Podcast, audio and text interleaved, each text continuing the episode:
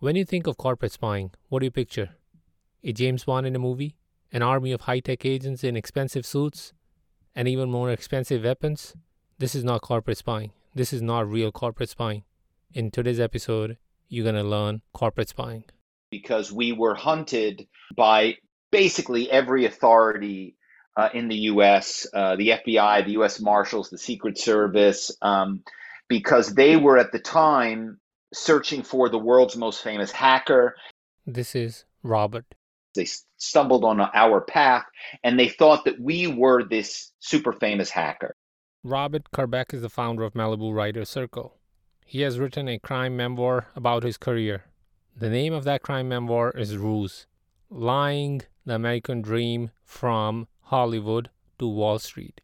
Lying.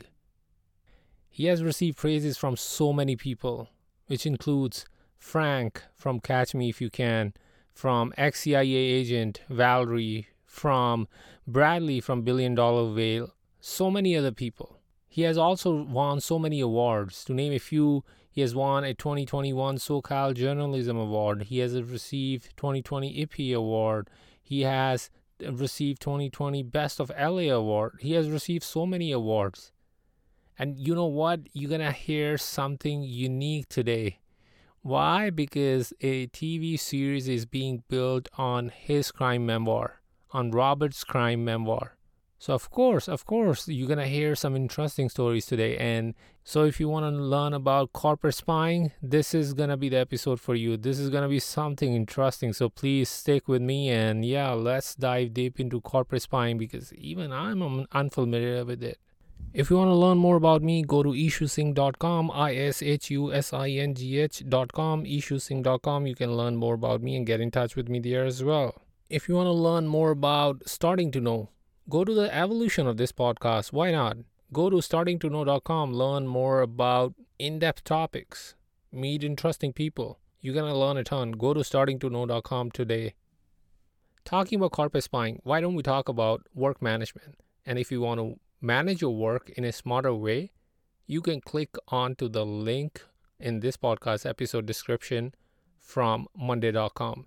If you want to manage your work with a smarter platform, smarter work management, monday.com is the way to go. And in order to use that product, in order to use that app, the link is in this podcast episode description. Click the link and enjoy monday.com. Now, without further ado, let's welcome Robert to the show. Hi, Robert. Welcome to the show. Oh, thanks for having me, Ishu. It's a pleasure to be here. Yeah, likewise. And uh, corporate spying, interesting topic. I mean, really, like corporate spying. Why? Why? What? What is the reason behind it? well, if I if I told you, I'd have to take you out back and shoot you. And you seem like a pretty nice guy, so I don't want to do that. Uh, hmm. look, we all know the Russians spy on the Chinese and the Chinese spy on us, but what most people, or the Chinese spy on Americans, they're probably not spying too often on the Canadians, but I bet you they spy on those Canadians once in a while. Mm-hmm. Um, but I think um, what people are shocked to find out is that major corporations are spending hundreds of millions of dollars a year to spy on each other. Um, and how do they do that? They find corporate spies like me that infiltrate companies um, and find out anything and everything they want to know about their top rivals. Mm-hmm. Is it ethical? Ah, no, it is not ethical. no, it is not. Uh, and uh, you know, in the book uh, Ruse, I talk about that um, I'm not proud of what I did, uh, but it is a hell of a fun story. And um, so while I wouldn't advise any of your listeners to go into corporate spying, it is pretty lucrative. And I can tell you right now, corporate America is desperate for spies. So if you're looking to pivot to a hmm. new career, uh, you too could become a corporate spy. no, thank you. um, like, is this is this profession even even legal? Ah, that's a good question. I'm sorry, I couldn't hear that. What was that? No, I'll, I'll, I'll... yeah, no, it is definitely. Uh, when we first started doing this, um, you know, the book kind of starts in the in the 90s, and when we first started doing this, my buddy who got me the job, um, we went and sat with an attorney because you know we we were young actors living in New York City. We just needed a survival job. Um, you know, some of my buddies were waiting tables, some of them were bartending. I stumbled into this job as a corporate spy. And mm-hmm. um, so in the beginning, you know, it was just to support ourselves as actors. We were going to become famous actors. And so it was just temporary, but we were still nervous about it. So we went and met with an attorney. And the attorney, uh, when we asked that question about whether it was legal, he said, let me just say this it's in the gray, the dark gray. mm-hmm. Mm-hmm. And uh, as we did this job at one point, um, it went from the dark gray to the uh, you know I, I, guess you would say to the to the black uh, to the dark side because we were hunted um, by basically every authority uh, in the U.S. Uh, the FBI, the U.S. Marshals, the Secret Service, um, because they were at the time searching for the world's most famous hacker and they stumbled onto the path of my buddy. In the book his name is pax. They stumbled on our path and they thought that we were this super famous hacker. Mm. um, and we were not this super famous hacker and, and, they thought that this hacker was trying to shut down the internet which was just becoming um, accessible to the public. And so they were freaking out about this this this one individual taking down all of these um, systems um, and here we were in our minds just corporate spies, and they stumbled onto our trail. And so for a moment, um, all our fears uh, were realized. And instead of being in the dark gray, all of a sudden now we were looking at uh, going to jail um, for a significant, uh, you know, number of years. Mm. And fortunately for us, they happened to catch this spy. He'd been on the lam. Um, they caught him. Um, they arrested him. They put him in jail. They put him in solitary confinement in shackles. Mm. And he went to jail for years. And somehow, when they found him, they, the authorities were so busy patting themselves on the back that they found this guy and they stopped, you know, what he was doing, and the internet was safe. Mm. Um, that they that they stopped worrying about us and they kind of just dropped the ball and let us go. Um, mm. And so we were really, really lucky um, that we escaped from that very close call. Wow, this this is gonna be like really kind of fearful at that time, no? Yeah, no, we were we were you know we were scared to death. I mean, it at one point, you know, my hair was kind of falling out in clumps. Uh, you know, I was still a young guy. I had a lot of hair, so I didn't. That was not a good thing.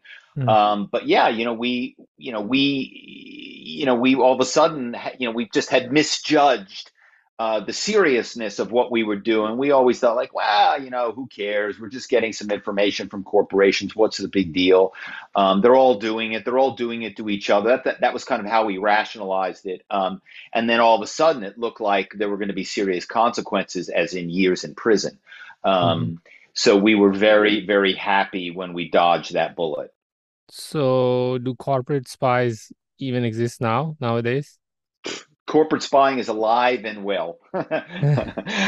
it's funny because, you know, so I write this book, Ruse, and, uh, you know, I tell all of my shenanigans and hijinks as a corporate spy. Now, I've outed myself as a spy. You know, I, I'm, I hmm. can't be a spy anymore because now everybody knows who I am. I've basically, you know, put a target on my back. Hmm. I cannot tell you how many major corporations have contacted me after having read my book saying, Robert, we read your book. Your book was great but forget about the book. We want to hire you to spy for us. Mm.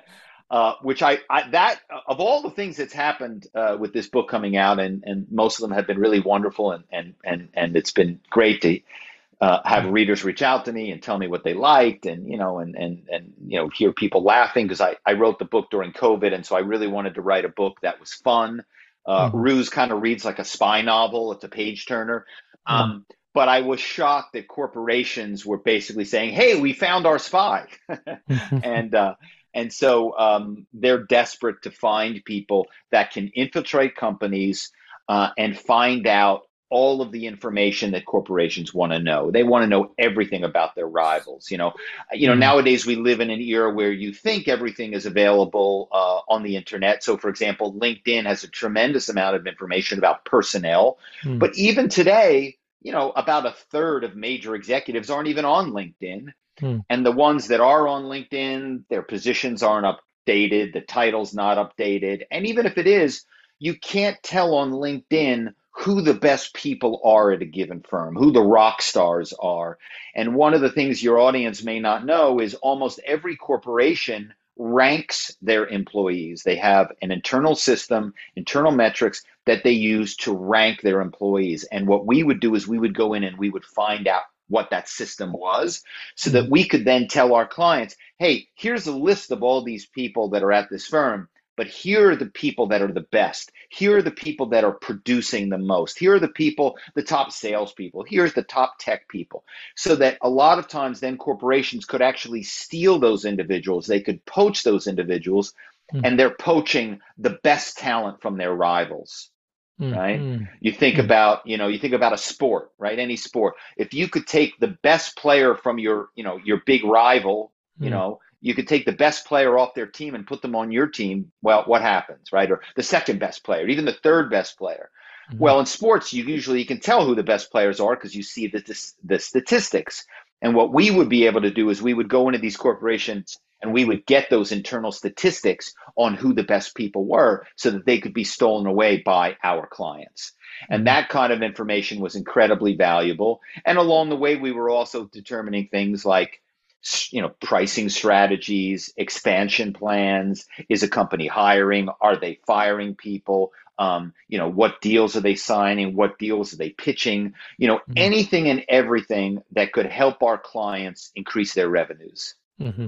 and what is that you actually do? Like how you get that information? Yeah tell me without killing me like give me ah, well you know so uh, you know most of the spying i was doing was in the 90s and in the aughts and so we were using, you know, good old fashioned telephone, analog technology. And so we would call people up and because we were actors, you know, we were trained actors, we would create personas, we would create characters, we would create voices, you know, we would often do accents, you know, uh, this is Gerhard calling from the office in Frankfurt, Germany. We have the European Union regulators here this week, and we need some information from the States. right?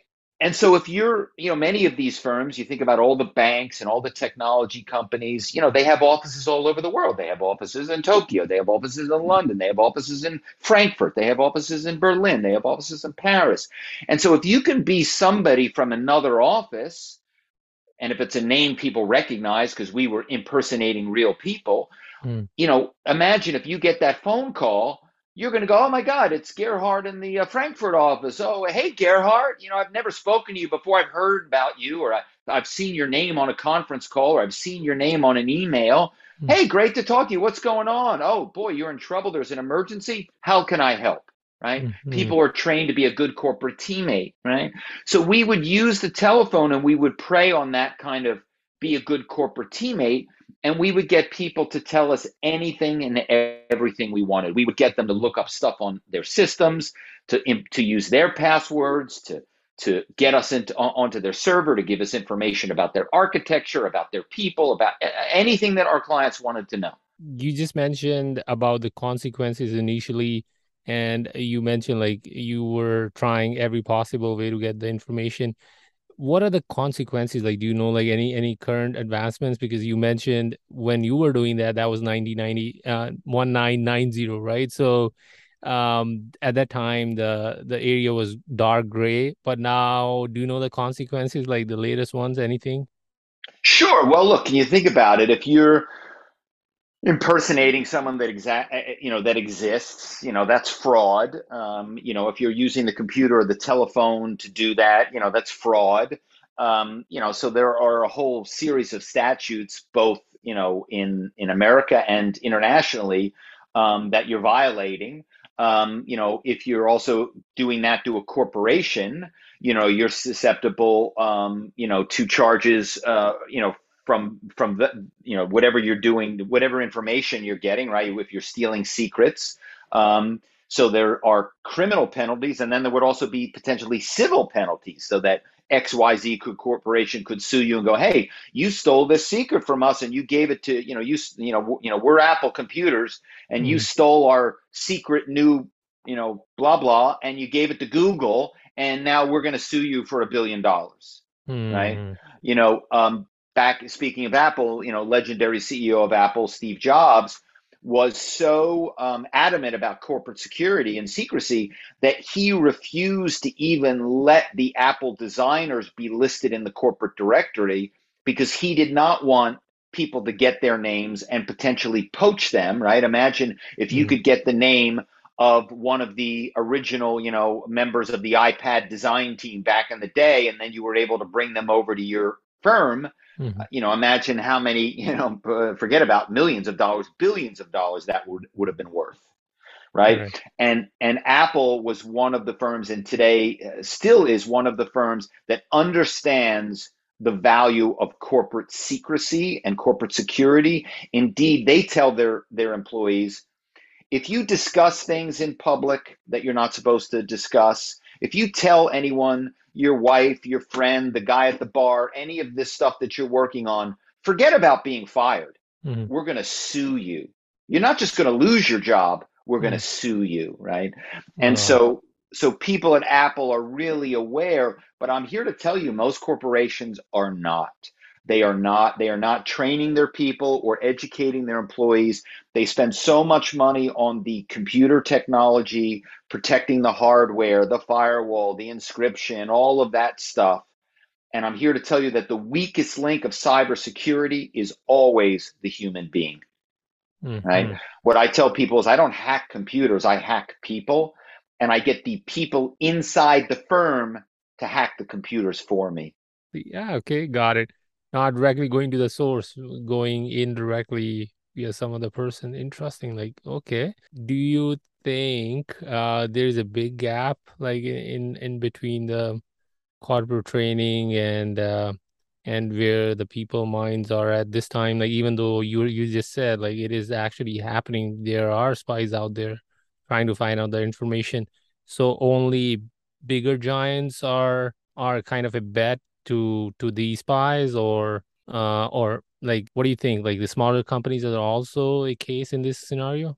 Of course the smaller companies i mean you can make an argument that a smaller company in, in some way is at greater risk right? Um, so i recently spoke to a small um, hospital uh, network um, and basically they had been hacked um, people use social engineering techniques, and that's what in the book I call rusing, which is basically just using trickery and subterfuge, manipulation and deception to get people to tell you things that they shouldn't tell you. And so people use good old fashioned telephone rusing um, to get people to give them information about the systems that this hospital network used, uh, information about you know all, all, these kind of things that then enabled the hackers because they usually some you know as, as we know a lot of these these ransomware attacks it's not just one person it's a team of people. And usually they have the what I would call, you know, the first wave of people that go in and they're doing kind of social engineering. They're getting information. They're finding out how they're going to hack and, you know, and then they get that information that the hackers say, hey, we need to know this. And then the hackers have a much easier job getting in. And this firm in, that I'm talking about basically had their systems completely frozen. Uh, they could not work. They could not. Ha- they could not operate their business. Um, you know, catastrophic loss. It's a mm-hmm. hospital network. They, you know, they basically had no systems. They couldn't book appointments. They could mm-hmm. not book appointments. Wow. Now imagine how devastating that is for a firm. And it was because somebody inside the firm took a phone call, started telling people stuff that they, you know, and and of course then there's also now we get these um, you know, it's it, phone calls of course is one way and now of course as your listeners also know there are the the phishing texts, the phishing emails, right? Mm-hmm. And so there are all of these different techniques now that spies um, are using to infiltrate firms. And sometimes it's just to get information, and sometimes it's actually to um, create damage in order to uh, you know you know to get paid off in terms of a ransomware attack that was something that I never did you know you know it, it, n- not, not that I'm saying that what I did was right mm-hmm. but um, we always drew the line I drew the line at um, getting information uh, about corporations um, and about you know their plans and their strategies um, you know, I was never, you know,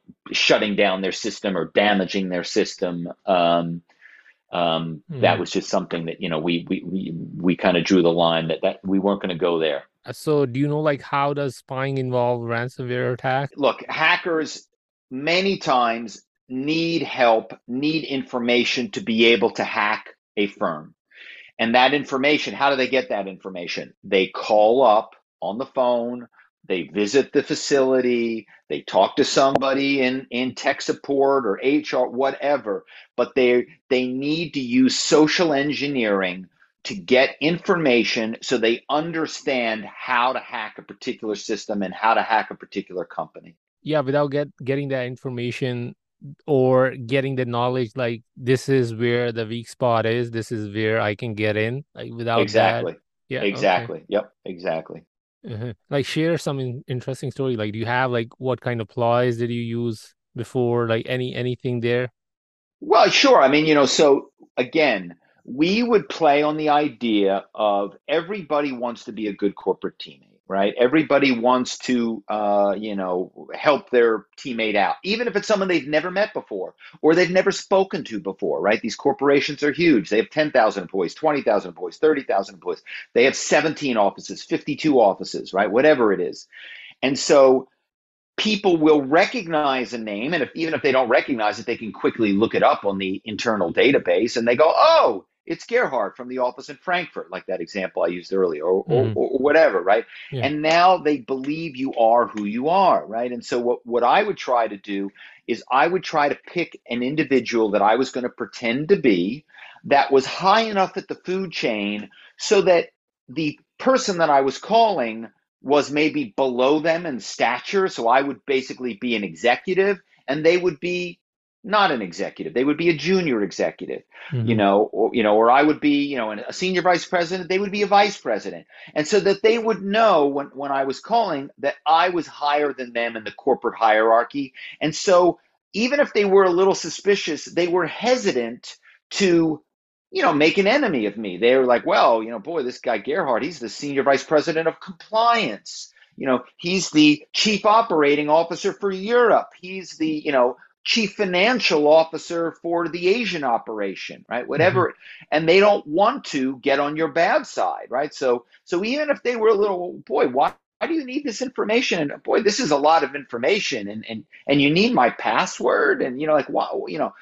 But at the end of the day, people in a weird sort of way, the more outlandish the ploy, the more outlandish the request for information, it's counterintuitive, but the more believable it became and the more people were willing to help you.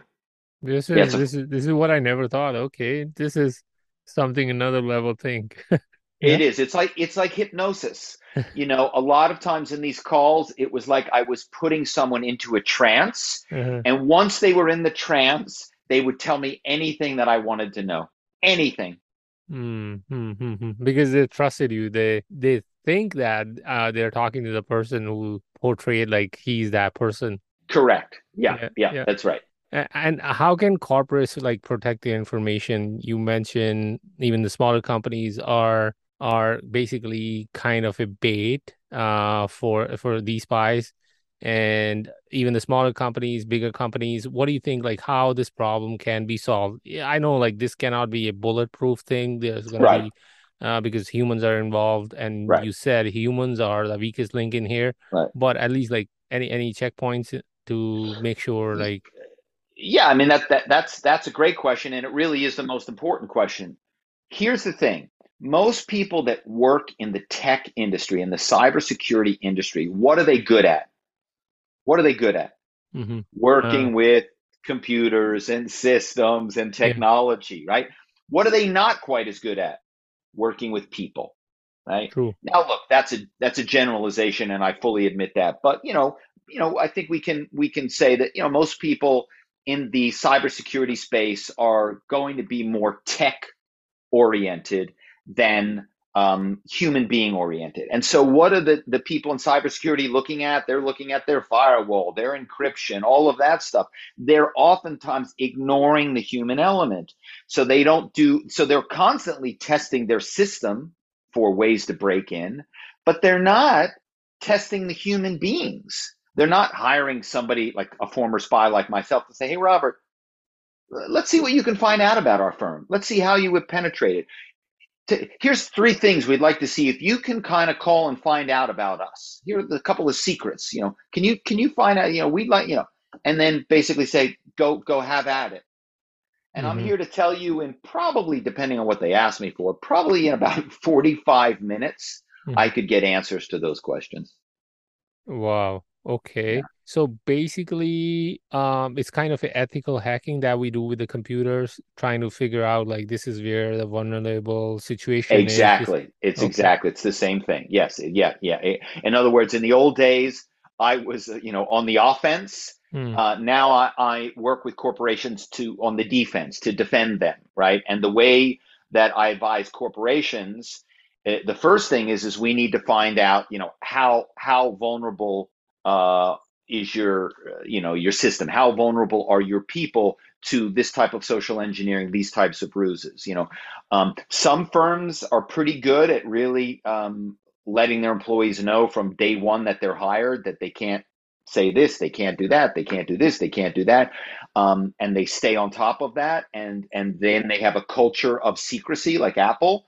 Um, but I'm here to tell you, 99.8% of the firms do not have that, um, and they're incredibly vulnerable. And usually, when when I do this kind of um, you know testing, you know ethical hmm. hacking, you know people hacking, mm. the people that that bring me in to do it are are just blown away. They're blown away that it was that easy. They just cannot believe it was that easy.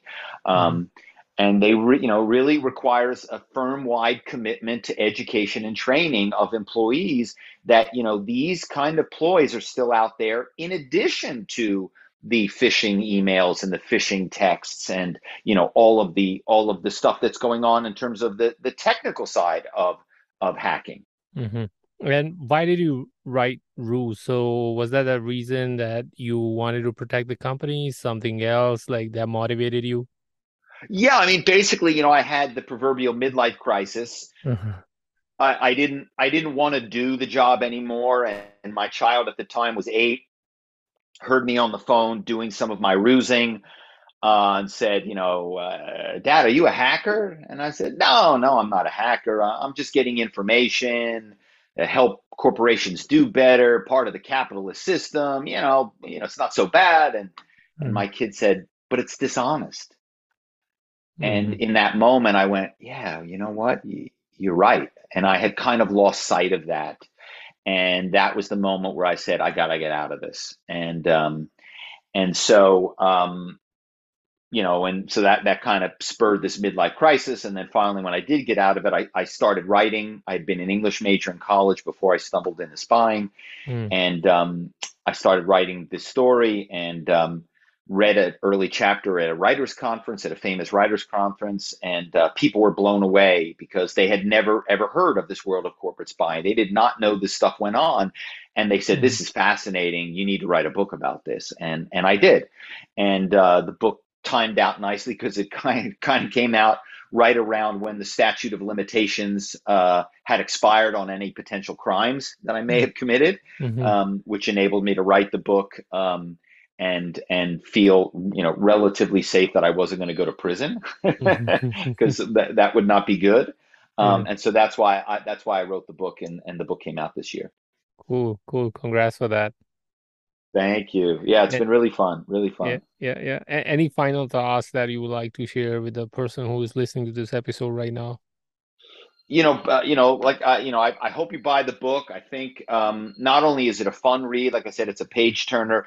There are a lot of tips in there um, about how corporate America works, right? How the spying works, how how job hiring works.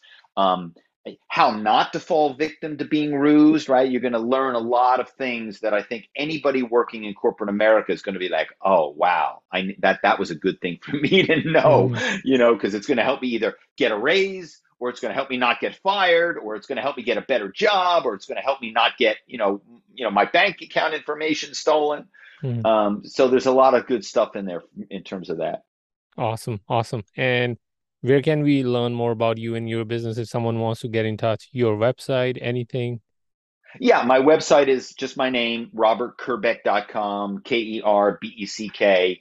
Um, there's a lot of cool stuff on there. Uh, you know, my other books that I've written, essays that I've written, films that I've written, and the trailer uh, for Ruse for my current book. Their trailer is on there because uh, they're making Ruse into a TV series. Um, and so you can kind of see that and get a sense of what the series is going to be like. Cool. So congrats one more time for the TV series. Big thing. Yes. No, I know. It's. I mean, look. Uh, you know, I live in Malibu, California, so I know a little bit about Hollywood. I'll believe it when I'm on the set, um, mm-hmm. but it definitely is looking good, and it's very far down the road. Thank you so much. Thank you so much for coming to this episode today. Thanks a lot. Thank you.